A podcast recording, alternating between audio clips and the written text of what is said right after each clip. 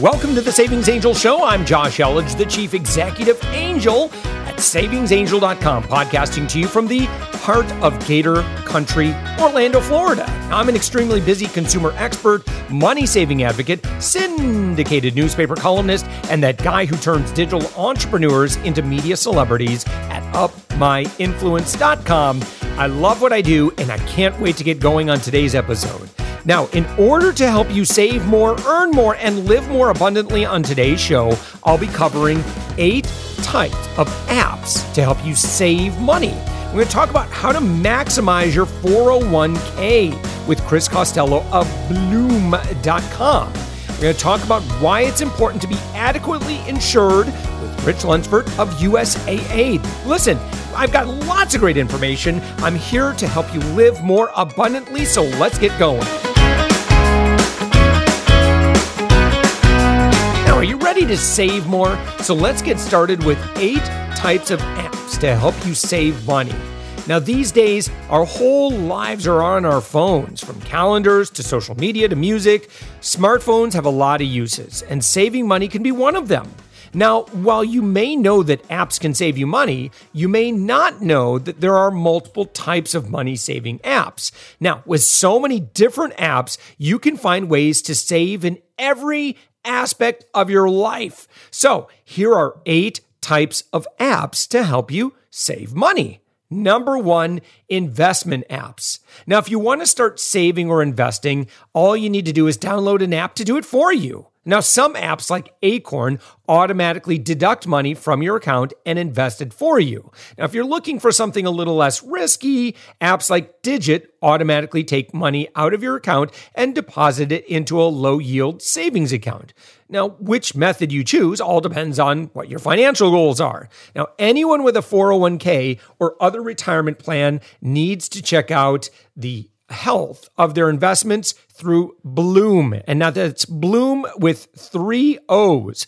Blooom can give you a free analysis of your plan within five minutes. And I'm actually going to be talking with Chris Costello from Blooom in just a little bit so you can hear and understand a little bit more about how Blooom can make your life more awesome.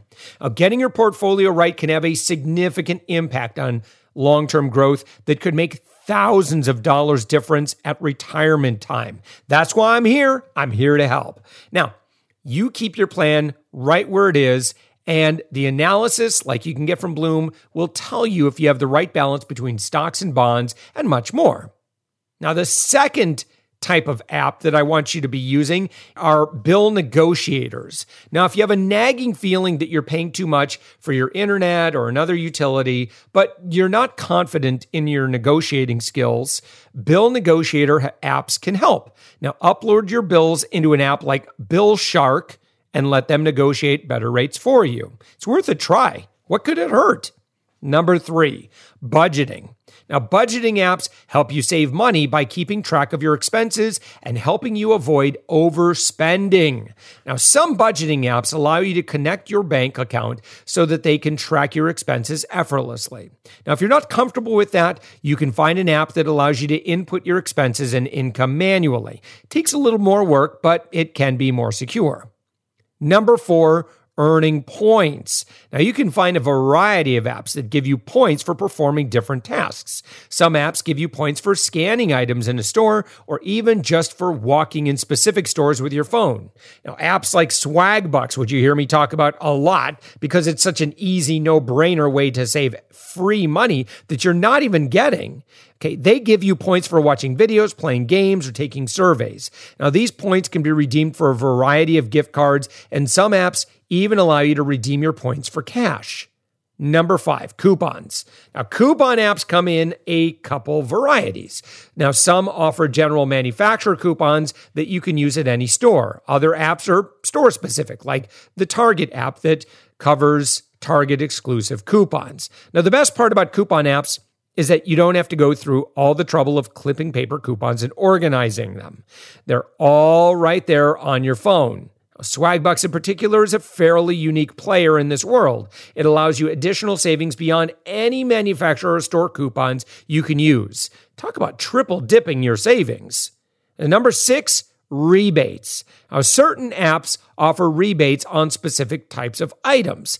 Apps like Ibotta, which you can go to at savingsangel.com slash I, B as in boy, O, T, T, A. Go there. And what they're going to do is they're going to give you, again, free money. It's rebates on groceries and other household items. Just log into the app to check out what kind of rebates are available. Then, when you've purchased a qualifying item, upload your receipt to receive money back. Now, usually the receipt or the rebates come back to you in the form of a PayPal payment. Now, some apps do have a required minimum balance before they will transfer the cash to your account, but these minimums are usually not hard to meet if you use the app frequently. Number seven, career specific money saving apps. Now, you can download an app that's made specifically for your career or lifestyle to show nearby places that offer discounts or deals based on your status. For instance, Military Cost Cutters is an app that lists establishments that offer military discounts. Campus Special shows deals and savings for college students. Now, if you have special circumstances like this, there may be an app to help you save money. So check it out. Finally, number eight, price tracker apps. Now, some apps help you out by showing you the best deals in your area, wherever you happen to be. Now, Gas Buddy shows the prices of gasoline at all the nearest gas stations. Now, this is especially useful when you're traveling. Best Parking shows you a map of inexpensive places to park near your current location. Man, I could have just used this when we went to Savannah, Georgia during. Um, uh, gosh, what what holiday was that? Uh, the, you know, the, the Shamrock holiday. Yes, uh, St. Patrick's Day. Uh, we ended up paying uh, it was like thirty five dollars for an hour and a half of parking. Ooh, man. Anyway, this can be a great money saving tool. Again, the name of the app is called Best Parking. Check it out, uh, particularly if you're in an unfamiliar city. So there you go. There's eight different types of apps. If you don't have them on your phone right now, maybe review what I just went through. Of course, you can go to savingsangel.com. You can scroll back. I'm referencing all of these from a blog article that we created on this. So go through, add some new apps to your phone, and start saving some more money. Now, saving money with apps is easy, but let's talk about how you can use those savings to maximize your 401k. So, with that, I'd like to invite Chris Costello from Blooom with 3Os.com.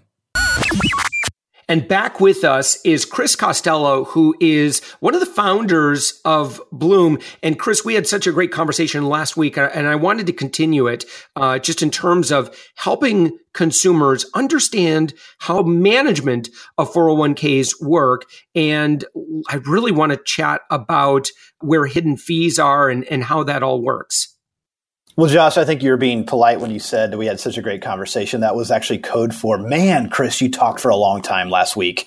I wasn't going to say that this time. He was good stuff. I'm like, Chris, obviously, what I love is that you have a lot of passion for this subject. Yes, I am the co-founder of this company, and I get it's it's it's I get to do a lot of neat things in that role. But one of like literally the my the things I enjoy most in my life is talking about the reason behind why we started Blooom, this problem that we're solving, and just kind of helping people make better financial decisions in general. Like I, if I had a platform where I could just do that all day long, I'd be I'd be really really happy. so thank you for giving me a platform today. Okay, so without getting too down in the weeds, uh, can you kind of talk about uh, like what management is it's funny because when we when we were first building Blooom, we were trying to think about like how do we convey the message of what we're doing, and we struggled speci- precisely with the word management. Like, what does that really mean? You, okay, you're a management 401k, but sometimes we take that for granted that maybe not everybody knows exactly what that means. So, if your listeners right now, if they have a 401k, if they've had a 401k or a 403b, they will remember at some point, uh, maybe when they first signed up they were given either something electronically where they went online or there it might have been a packet of paperwork and they were giving a menu or a choice of funds that they could direct their money into it's, it's critical to, to point out your employer is not doing this for you The employers used to do this back like when my grandpa was working as a pilot for TWA in the 60s and early 70s. He had a pension. Very few people today have a pension. My my good friend who's a police officer, my other good friend who's a who's a teacher, they're thankfully going to get pensions. But the rest of us, if you're in corporate America, very good chance you're not going to get a pension. But in those days, the employer, if you had one of those, the employer was oftentimes handling it for you. Today, though, with the 401k and the 403b, the employer is just making this thing available to you, and the employers involved in likely with a consultant or an advisor or broker, they're selecting some menu of fund choices that you have to pick. Sometimes that menu of funds that you're supposed to pick has a, a total of maybe 20 different options. We've seen some really crappy plans that have like 150 options to pick from, which is not doing anybody any good whatsoever when you've got that many choices. But my point is, inside your retirement account through your employer, you've got a list of choices you have to pick from. Okay. If you're doing it yourself, that's something that you have to go in and kind of make guesses yourself. Kind of back to my story earlier when I'd see my friends' 401k, that's where I could see they had kind of just a hodgepodge. Like it just, there was no rhyme or reason, uh, no, no good diversification or no good balance between stocks and bonds. But the act or, or the process of managing basically means that you are going to hire Blooom, if you so choose, to manage that for you, which means we will go into your 401k, our technology will, it will look at your entire fund menu of options, whether you have 20 to pick from or 200. Our technology will review every single one of those, and then our technology will build an appropriate allocation for you and put it in place for you, meaning make the transactions for you. So, this is not a service that's going to send you an email prompting you with advice. We are doing this for our clients. So, if we need to completely change the mix of investments you've got currently because it's kind of a mess we our technology does that through automation for you. And the, basically the three things that we're doing uh, specifically in terms of managing your account is number one we are making sure that you have an appropriate mix of stocks versus bonds inside of your account. This is critical. This is probably the most important thing. So if you're a younger person, if you're 30 and you've got maybe three decades to go before you're going to need this money, you should not have 50% of your portfolio in bonds or uninvested in a money market. Conversely, if you're on the doorstep of retirement, you probably shouldn't have 100% of your portfolio in stocks there's some appropriate mix given your time horizon to retirement. We've got a pretty good idea. There's no one right answer, but we've got a pretty good idea what that stock to bond mix should be given your time horizon to retirement. And that's something that you tell us when you're going through that kind of that free analysis process. You you tell us your date of birth and you tell us when you'd like to smash your alarm clock for good. And so then we know uh, how much time frame we have to invest that money. So number one, we are making sure that you have the appropriate mix of stocks versus bonds given your time horizon to retirement. Number two, we're making sure you have an appropriate amount of diversification. Simply stated, we just want to make sure you don't have too many eggs in too few baskets. And then the third thing is we are doing a fee analysis. So we're going to look at what you're paying in hidden fees right now, and we can tell you if we think we can lower those hidden fees because I'm telling you, the funds inside of, uh, of your 401k, they're not created equal. And there is a big disparity between the internal hidden fees of some funds and the others. Massive difference, like huge difference sometimes. It's kind of crazy to think that there could be that big of a difference in terms of the fee structure of these investments inside of your one single 401k but we we've been doing this long enough and we've gathered enough data now josh. We have calculated that on average on the average client at blooom today over between the time they signed up for blooom and when they will retire on average they're on pace to save over $40000 of hidden fees just because they signed up for blooom and we went in and we knew how to find the, the funds and the plan that had lower cost structures. That's 41,000 of your money, not the company's money, not the fund's money, of your money. That's 41,000 of extra dollars that would be in your account at retirement. When you share something like that, I'm skeptical. Like, how can that, how can those fees be that huge?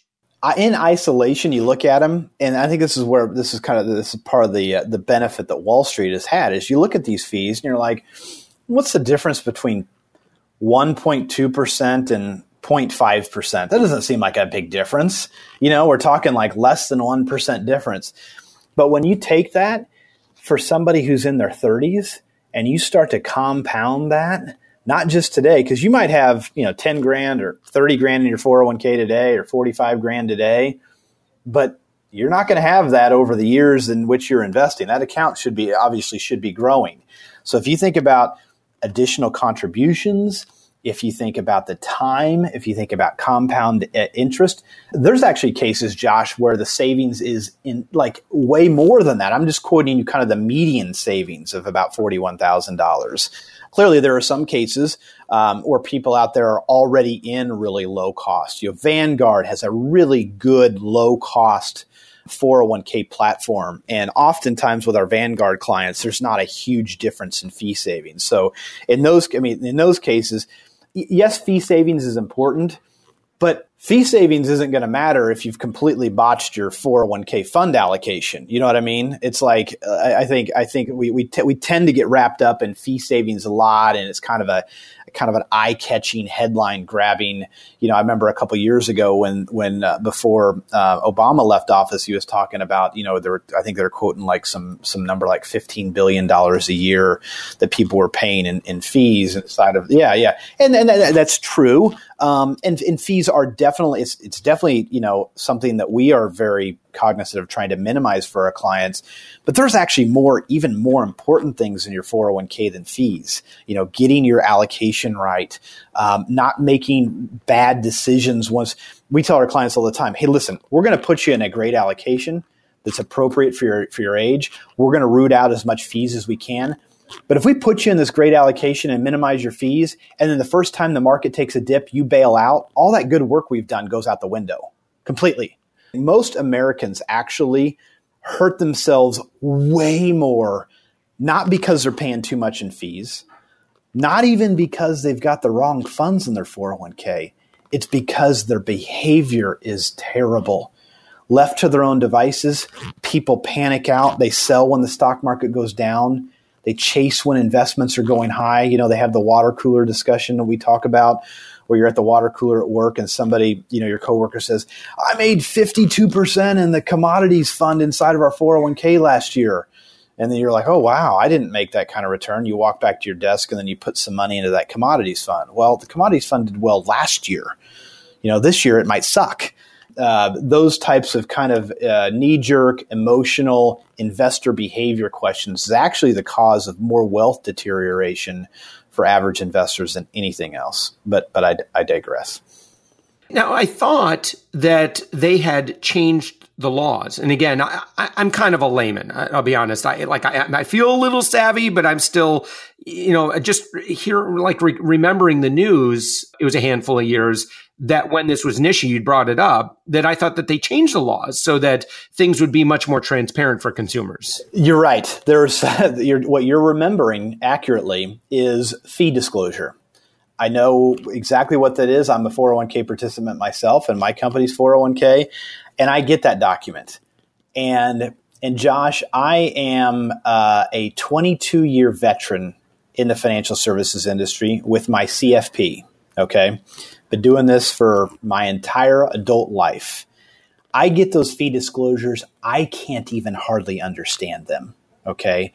And it's not easy to find like where the fees are. The fees are called different things. You may be paying these, you may not be paying these. I mean, it almost requires a PhD in finance and like a, a PhD. What do they call? What, what's the projects you have to do before you get your master's or your PhD, your your your yeah, your dissertation or thesis.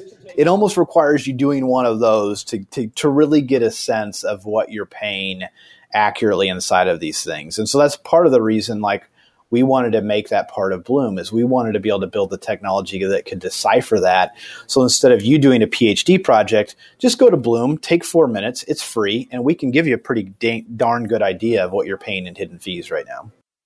And um, I, I, think simplicity and just making it very, very easy to understand. Um, is Blooom can Blooom say, "Hey, wait a minute, you're paying these fees." Um, I just want to let you know that's a little high for what we normally see. Is that the kind of information I can get? Totally not. But now, keep in mind, keep in mind. So there's we, if you're still working at your employer, okay, you don't have the ability. We, we actually had a client one time say this that we actually have borrowed this quote because it's phenomenal. We had a client one time message us and he says, you can pick your friends, you can pick your spouse, but you can't pick your 401k provider, which is which is which is true unless you're the head of HR, uh, you're the or you're the head of benefits at your company, then you can. But if you're you're an employee, then you don't get to pick who your 401k provider is. You're going to get you're going to get you know that decision to be made for you. Then you're going to be given that menu of of funds, and so you don't have tons of choice. But here here's an example of something that will illustrate the things that can be done. Inside of your 401k, let's say you happen to have four different fund options, investment choices that will get you access to US large company stocks. Um, and three of those are Fidelity Growth Fund, Fidelity Blue Chip Fund, Fidelity some, something else, Contra Fund. I'm just kind of making up some names right now. And then the fourth choice is the Fidelity S&P 500 Index Fund. Um, all four of those are investing in large company stocks. Three of those funds might be charging close to 1% a year of hidden internal expenses, but that index fund might only be charging one tenth of 1%. So, literally one tenth the cost. And so, if your 401k, and we'll know this, Blooom will know this, offers a decent selection of these index funds, that's when we can really make hay. Because if you happen to have selected a, you know, a bulk of the traditional actively managed funds that carry, tend to carry higher internal expense ratios, then we will absolutely, our technology and our algorithm is programmed to root out and find the lowest cost fund for each asset, asset class and then that's the one those ones that we put into our clients portfolios and so that's how precisely we can make this kind of difference for our clients when we're talking about fees amazing amazing we've got a blog article that that really kind of spells out. We we went through and kind of reviewed Blooom and and um, so you know to the person who's listening to this conversation, I, I think you probably now you're woke. you have an awareness. Um, in, in terms of what's going on right now, the money that you're potentially losing. And so what I'd love for you to do is, you know, your loved one, your spouse, you know, whoever else needs access to this information, certainly you could share this conversation with them um, and take a look at Blooom what I'd recommend is that if you could take a look at Savings Angel, we, we've kind of taken a lot of what Chris has just shared here and, and kind of written this all out for you um, so that it's pretty easy to uh, digest. And then, of course, you know, we'd love to introduce you to Blooom and and uh, and Chris, I should say, we do have an affiliate relationship. So this is a mission for me.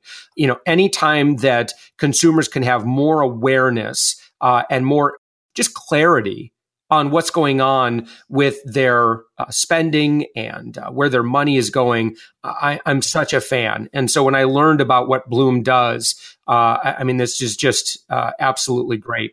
Go to savingsangel.com. And then on the right hand side, just scroll down and you'll see a, uh, a big image that talks about managing your 401k uh, discovering fees uh, through Blooom. So just click on that, and then you can see our article. Uh, and then, um, of course, we'd love to to introduce you to Blooom service. And of course, you can go just go directly to Blooom if you want as well, and that's b l o o o m dot com. So, Chris.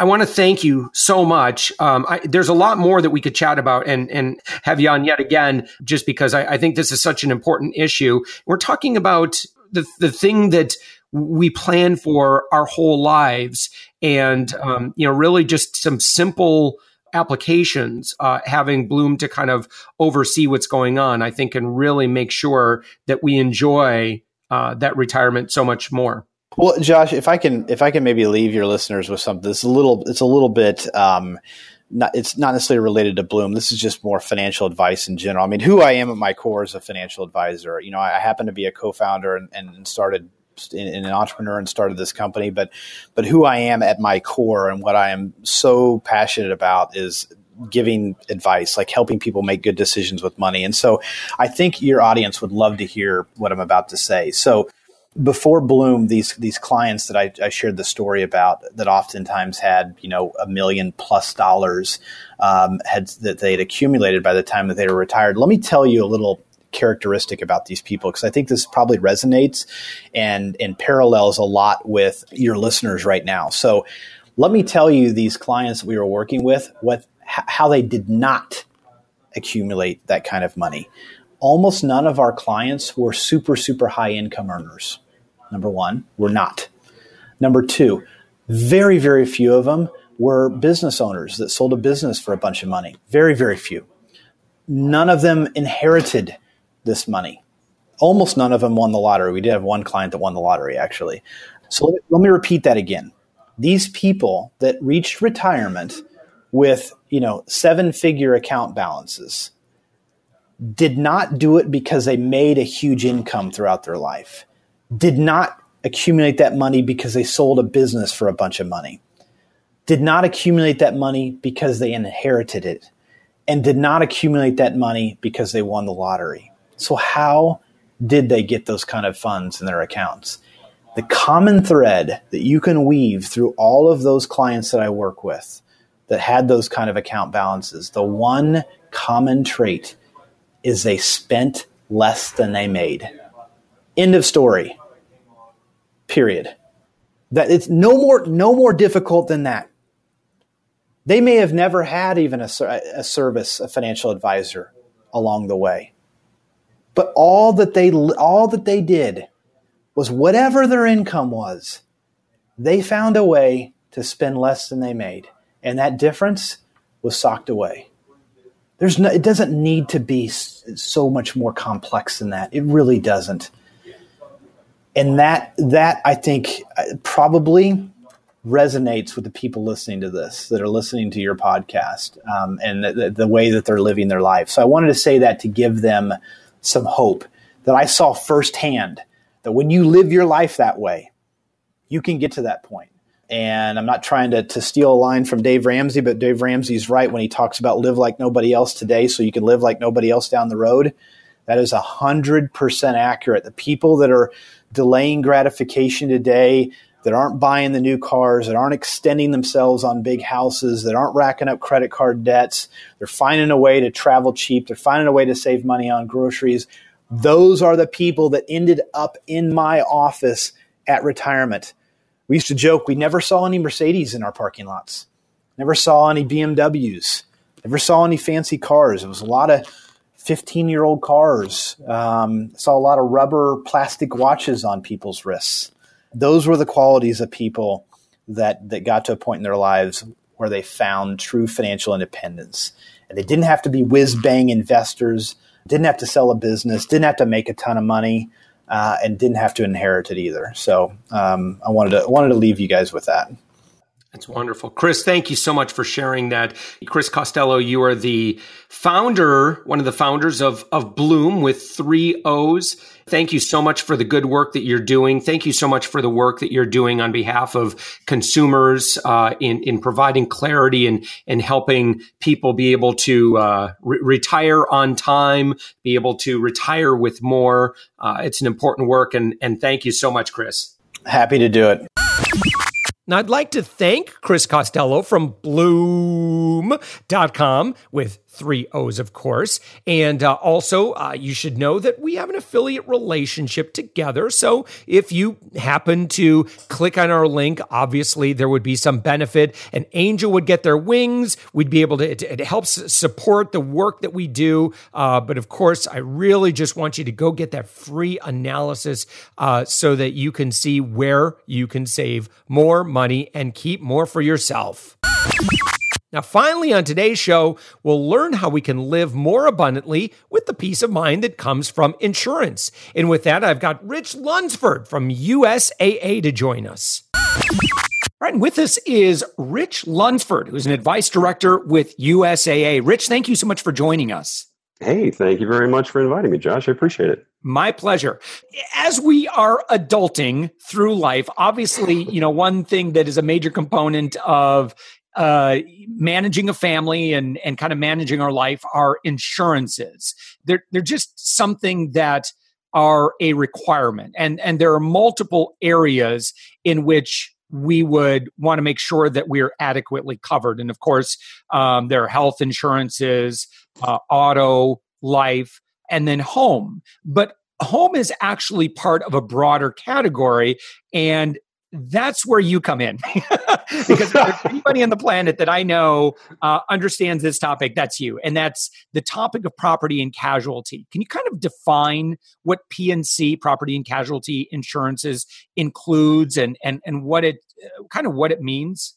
Absolutely. So think about um, the easiest way i can put that josh is think about all of your stuff be that in your home in your car on your property, those things that you have worked hard to either purchase or have been gifted to you that you would like to protect.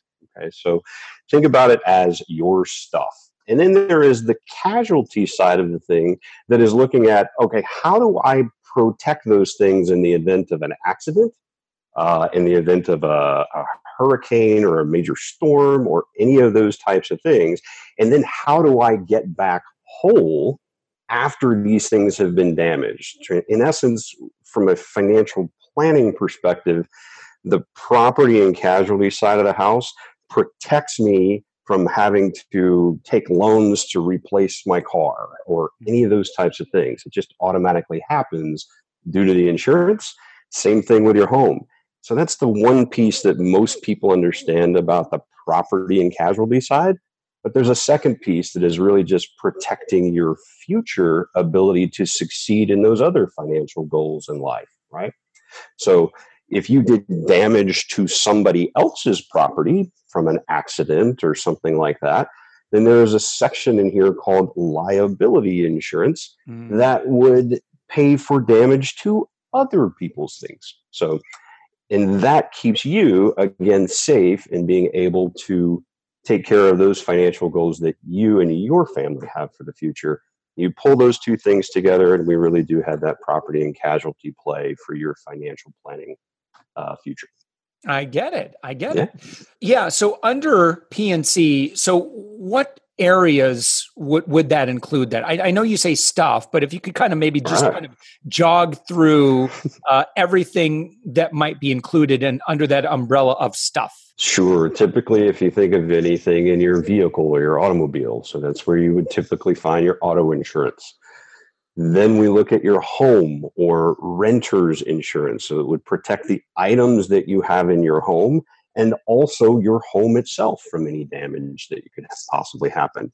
And then folks that have a boat or a personal watercraft or you know those types of things. So any of those items that you own that's where you're going to be able to protect them with property and casualty insurance. I guess the question I that, that a lot of people have is like so for example if I'm buying electronics from like I, I just uh, my son had been saving up and did a bunch of work and he was finally able to afford a Nintendo Switch. And of course, they offer you an extended warranty program. And a lot of times, maybe extended warranties aren't necessarily worth the investment. So I think a lot of us in our minds are thinking, hmm, what things do I really need to ensure and what things eh, you know they're kind of optional or maybe i don't need to insure them like how do you determine what gets insured and what doesn't Oh, excellent question, Josh. Um, it, it is a little bit of a difficult decision these days, right? Because we hear things about, well, every large dollar item you purchase, you need to have a warranty on.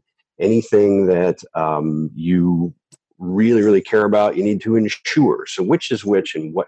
How do warranties interact with insurance protection. So think of a warranty as being able to replace an item that just quit working for whatever reason, right? It is from a mm-hmm. manufacturer's defect or what have you. So the manufacturer says, yeah, the product that we put out there didn't really perform the way we wanted it to, and we're going to either replace it or fix it on on on our dime because you purchased this particular product. That's a perfect place for a warranty.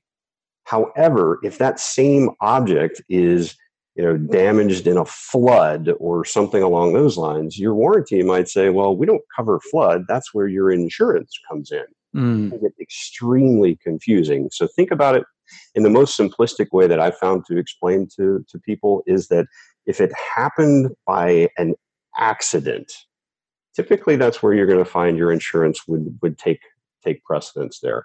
If it happened because of a defect in manufacturing or an overuse issue or something along those lines, typically that's where your warranties would actually take care of those things. If I have uh, property and casual. So for for uh, insurances that I have for the stuff in my home, and let's say that my son sets his Nintendo Switch on a shelf and then he knocks it over, is mm-hmm. there any service that's going to cover that?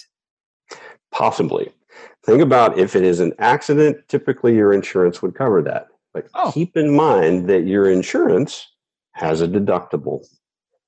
And that deductible is a little bit of a, a, the first dollar of any accident is usually taken care of out of your pocket as the person purchasing the insurance. So you get to choose do you want a high deductible or a hmm. low deductible when you take out your insurance policy? So I can't tell you I'm familiar with how much a Nintendo Switch actually costs these days. But if your deductible was perhaps $500, then you might be expected to pay the first $500 of that damaged product for whatever reason. And then anything above that amount, the insurance company would likely take care of that for you, right? Come back to that, an inverse is true for the warranty information that if it is covered under a warranty, the first dollar for the repair or replacement comes directly from the warranty. There is mm. usually not a deductible too much involved. Occasionally on cell phones and things like that, you'll see maybe a $100 deductible for a replacement of a phone or things along those lines. But it is very difficult for most people just to say, hey, what's the difference? Do I need a warranty or do I need insurance? Typically, for something like the, the Nintendo Switch, you're generally not going to make that claim on your homeowner's insurance, for instance, because typically your deductible is usually higher than the value of that particular piece of electronics. Is it generally total deductible for the year or is it per incident? It is per incident. You know, Rich, I guess my question is all of my years of of being an adult and there's been a lot. there's been many. Um, you know, I don't think I have ever made a claim on my homeowner's policy. Right. And, and I wonder if there's things throughout the years that I just didn't consider that would actually, you know, if it uh, exceeded the per incident deductible, I mm-hmm. probably mm-hmm. should have.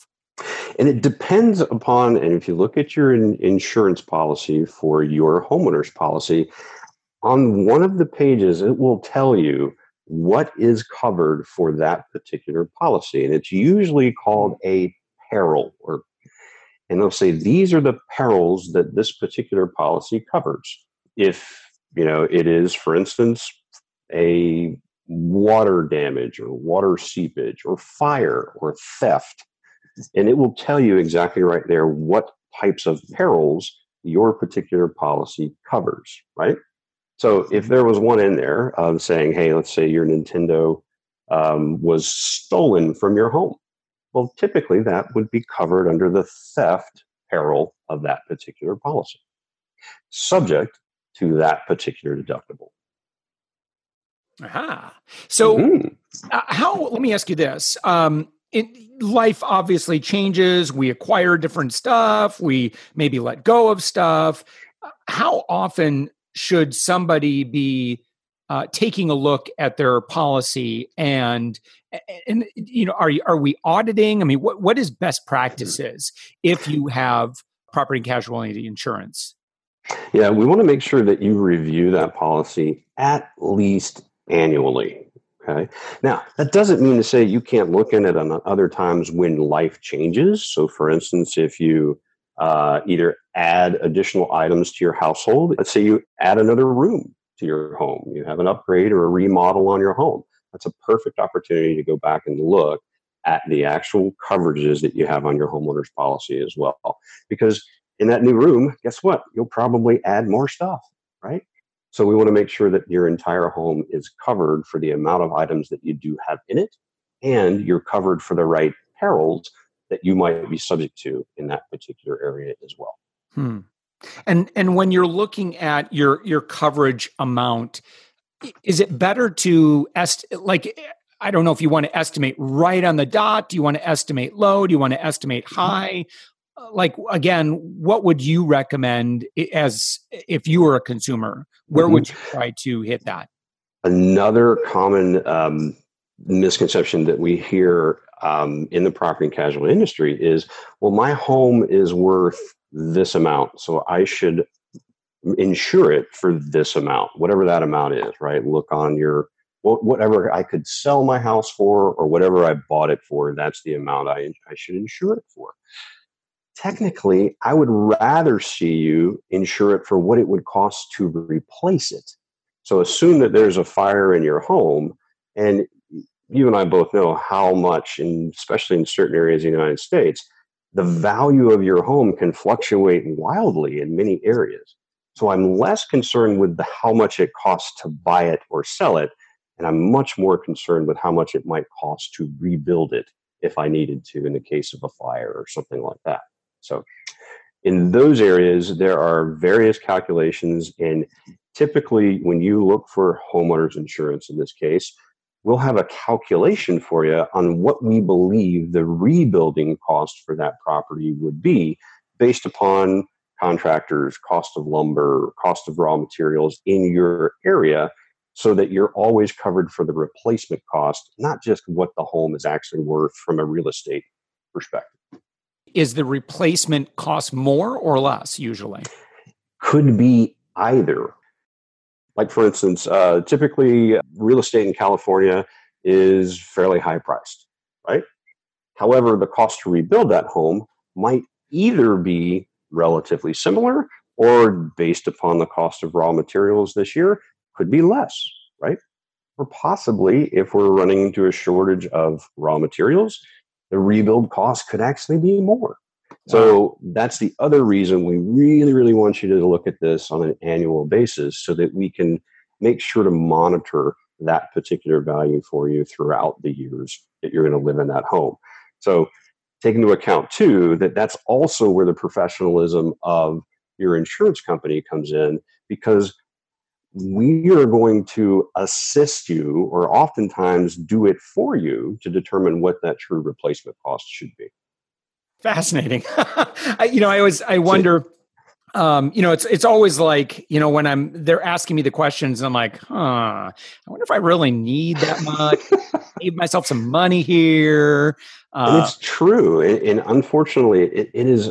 Think about your home, especially since we're on the homeowner subject um, that's likely the largest investment most of us will ever make.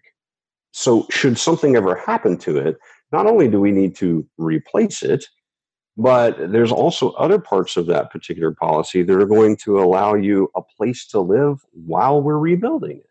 So, it's called a loss of use area. So, that's another side of that policy that typically goes unnoticed when you're just looking through and you're saying, hey, I've got to have this insurance to close on my house, right? These are the things that we look like at from a financial perspective. Yeah, we look out ahead and say, what could possibly derail you from financial success in the future? Mm-hmm. And let's put some safeguards in place so that that doesn't really derail your future if you're unfortunate enough to have to go through a loss or something like that. What would you say in terms of like under the property and casualty category? What would you see in like in your in your experience? Have you seen people not covering, but they probably should be covering? Yeah, typically the the biggest one that we see, and especially during uh, large storms or hurricanes or things along those lines, is most people will look at their homeowner's policy and believe that they have flood coverage. Unfortunately, that is one of the perils, to use that word again, that is typically excluded from that oh, yeah. particular policy. So that's another policy that we want to see and make sure of. Again, that's the reason for that annual review. If you happen to be, you know, in an area that is prone to flood or something along those lines. Yeah.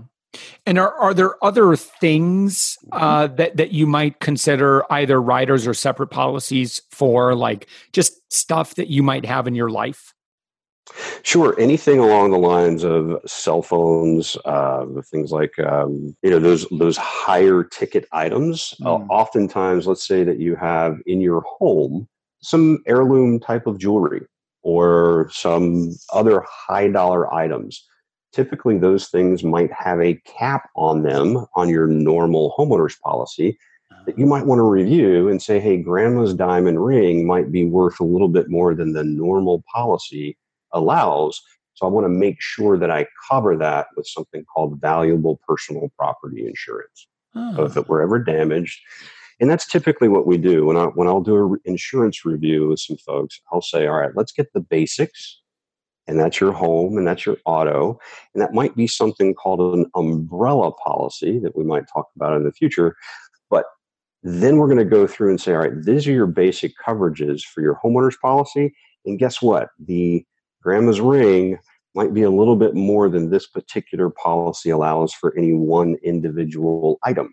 So we want to go ahead and cover that, that gap with something called valuable personal property.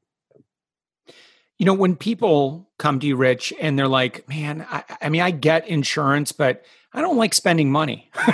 yeah. Like, uh, how do we, you know, it's like, how do you balance the, the desire to be a responsible adult and you know kind of playing the odds versus like man, you know, do I really get like a separate policy for this? Do I really mm-hmm. include that and and have to pay more into my insurances? It's like I, I guess I'm always trying to find that balance, right? Of like, right. do I do I have to spend money on that, or can I get away with that? Uh, uh like, what's your logic behind uh, that argument?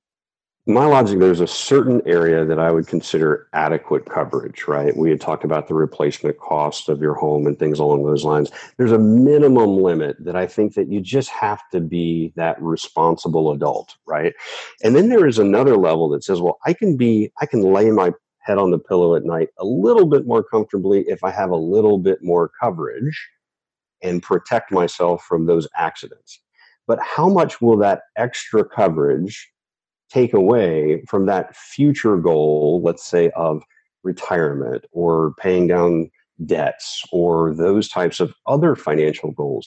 To your point, it is a delicate balance, and that is what financial planning really is. Mm-hmm. It's making those trade off decisions between I need to protect today and safeguard my ability to grow for tomorrow. Yeah. Um, and do all those different things. So if uh, you know if we were all in a situation where money was no object, it would be really easy and financial planning would be so very simple.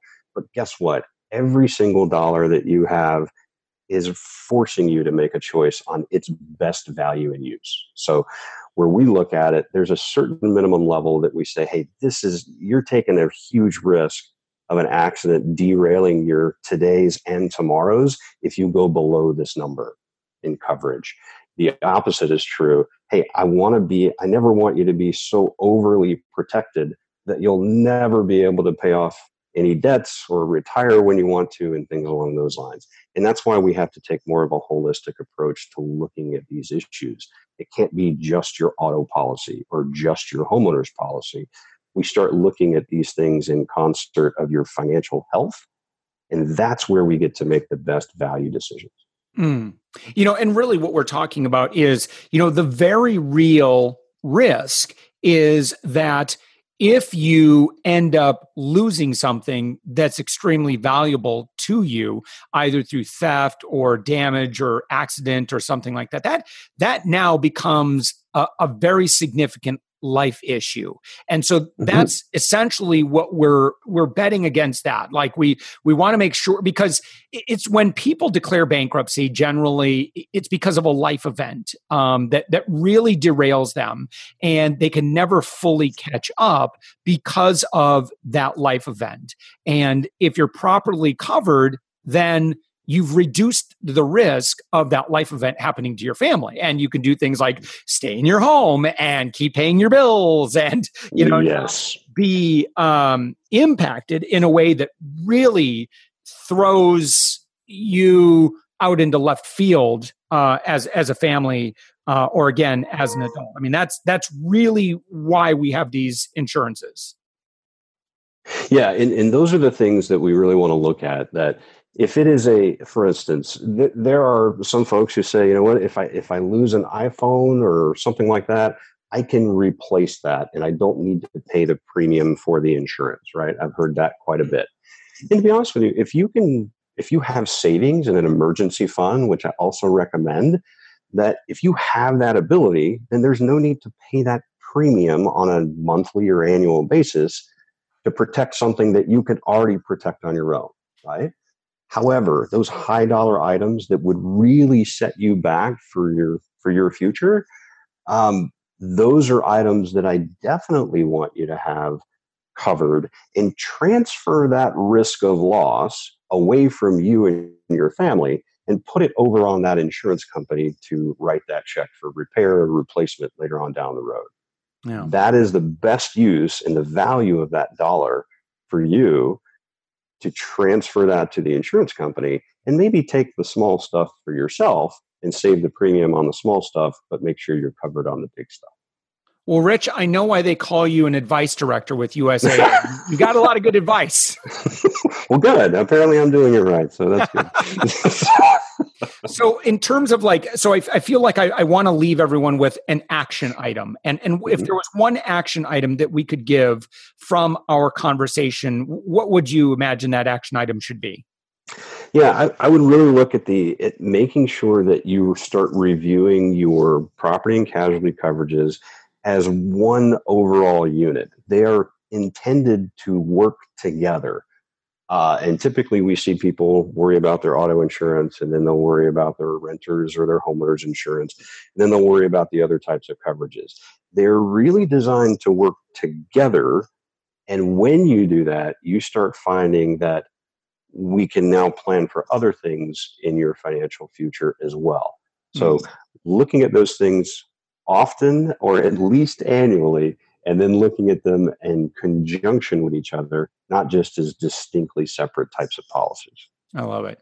And Rich, I love, love, love my USAA membership and all of the lines of service that I use through USAA. Are there any advantages to uh, property and casualty insurance through USAA versus um, any other company?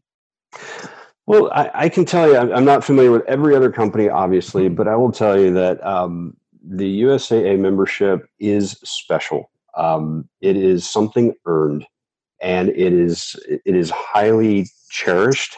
And I can tell you that the folks who work for USAA have indeed a very high mission, and that is to facilitate financial security for our membership. Uh, and that is something that we do not take lightly. It is something that when you come into this membership, you are part of the family. And when we look at various different types of products, the more those insurance policies start working together, guess what? The more often you will find discounts on each one of those. Mm. So, those autos and the homes, if you start combining them together with USAA, you'll find discounts um, that will assist you then in planning for those other goals or protecting other things that you need protecting as well. I love it. Rich Lunsford, mm-hmm. Vice Director hey. with USAA. Thank you so much for joining us. Thanks, Josh. It was my pleasure, sir. Once again, I'd like to thank Rich Lunsford of USAA for joining us. And disclaimer time USAA is a partner of Savings Angel. We've been working with USAA for a long time as a military veteran myself. I love the work that they do to support military families. I love the work that they do to support uh, families of those who have served. And I'm just so honored to be able to work with them. Now, if you've loved hearing everything on this podcast, would you take a minute and leave a five star review on iTunes? And actually, it's no longer called iTunes, it's the Apple podcast store, Apple Podcast app. When you do that, you help us get this podcast out to more people. The higher our rating, the more we're noticed. I can't do this without you. And our mission here is to help spread this message of abundance, helping you to be wise, more wise with your money, helping you find easy, easy savings. And if you have any specific questions or there's something you'd like to hear me talk about, pretty much a lot of our stuff, like I would say all of it, I mean, it's a lot of our stuff is all based on questions that we get on our podcast feedback, uh, our Facebook within our Facebook group, or you can call our podcast hotline. That number is 407 205 9250. Leave me a message. And if you do that, I'm going to answer your question, write you back, or with your permission, I might even share your question or story with others on this show. With that, have a wonderful week full of saving more, earning more, and living more abundantly. And thank you for listening.